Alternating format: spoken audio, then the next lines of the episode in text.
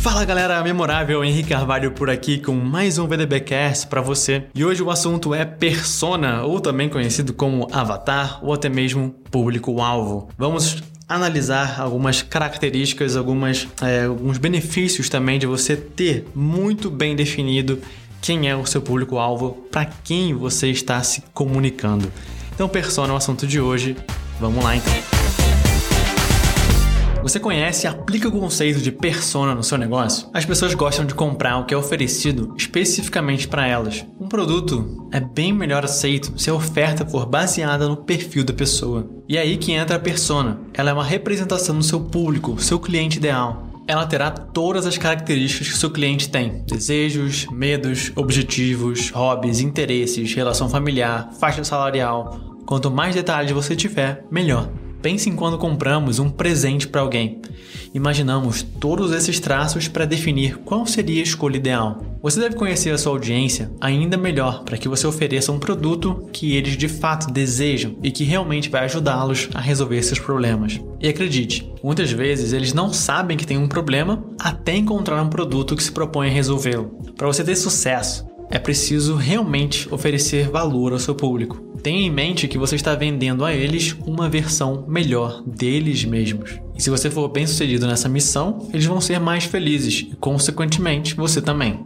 Entenda onde os seus clientes ideais estão, para onde gostariam de ir e como você pode ajudá-los a chegar lá. Quando você conhece cada detalhe do seu público, fica muito mais fácil oferecer uma solução que realmente faça sentido para eles. Até mesmo a forma de falar, de passar mensagem, vai depender muito de você conhecer como a sua audiência fala para fazer com que eles se identifiquem com o seu produto. Para ter a melhor comunicação possível com a sua audiência, você precisa entrar na mente do seu público, saber como ele pensa, como eles sentem, como eles reagem. E para isso, você precisa identificar a sua persona. Não importa o seu nicho, você está sempre vendendo à sua audiência a melhor versão deles mesmos. E os números não deixam de mostrar isso. Os anúncios baseados na persona são duas vezes mais efetivos. 3 a 4 personas geralmente formam mais de 90% de clientes de uma empresa. 48% dos compradores dão preferência para quem fornece soluções personalizadas para o seu perfil. O tráfego do site aumentou em cerca de 210%. Os leads gerados também aumentaram 97% e as vendas 124%.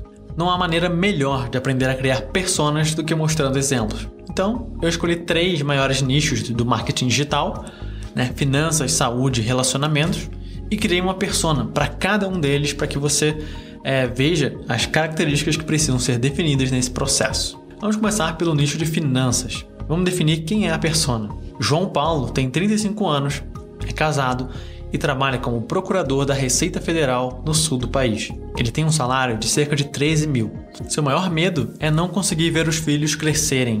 Ele sonha com um trabalho que permita passar mais tempo com a família e sua maior frustração é trabalhar em um lugar em que ele não se sente feliz. Ele gosta de tocar música no seu violão e pesquisar sobre o assunto no seu smartphone. Agora, o nicho de saúde. Marcela tem 29 anos, solteira e é enfermeira em um hospital do Sudeste com um salário de 2.800. Ser magra e ter a definição no corpo é importante para a autoestima dela, ela tem medo de fazer academia e não atingir os resultados desejados. Sua frustração é não ter tempo para exercitar o corpo dela na academia. E para o seu lazer, ela adora cozinhar e sempre lê os seus e-mails. Por fim, no mercado de relacionamentos, Natália tem 35 anos, é solteira e professora de português na região do Nordeste, com um salário de dois mil reais. Seu medo é de envelhecer e sentir solidão. Ela deseja encontrar alguém para compartilhar os momentos da sua vida, se casar, ter filhos, e sua frustração é nunca ter tido um relacionamento duradouro devido à sua insegurança. Natália adora assistir séries e busca sempre conhecer novas pessoas. Cada uma dessas descrições envolve vários aspectos, tornando a persona uma pessoa real, alguém que você poderia conhecer até. Mas o que exatamente você precisa saber sobre suas personas? Comece com essas definições. Dê um nome para ela. Qual é a profissão?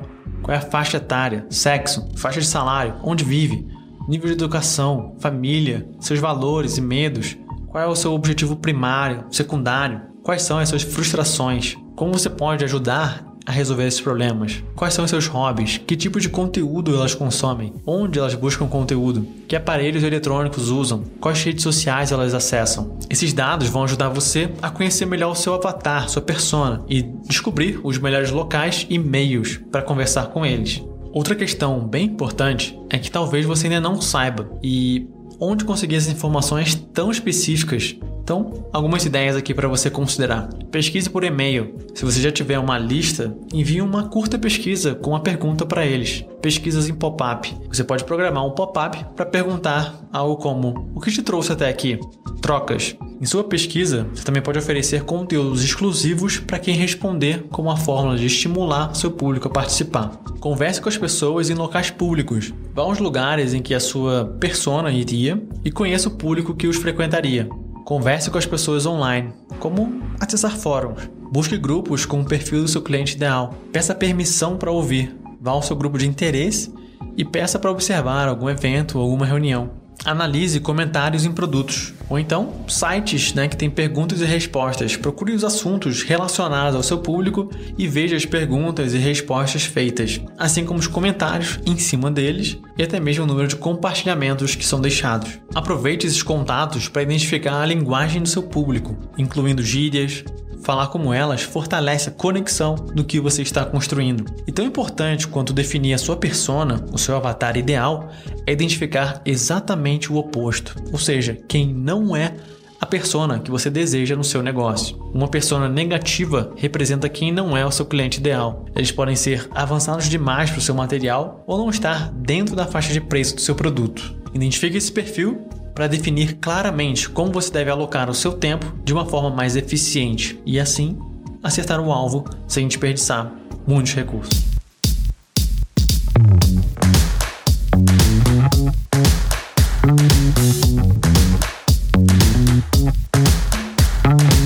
E esse foi mais um VDBcast aqui para você hoje sobre persona. Espero que você tenha curtido essa nossa visão sobre o tema e fica aqui com a gente porque nos próximos episódios, a gente vai ver o tema geração de leads, funil de vendas, decisão de compra, ferramentas, também como o próprio MailChimp, uma série com uma diversidade de assuntos do MailChimp, né? Ou, se você preferir, e-mail marketing em geral, né? Como executar melhor a sua estratégia de e-mail marketing. Então, vou ficando por aqui. Até o próximo episódio. Valeu, galera. Grande abraço. Tchau, tchau.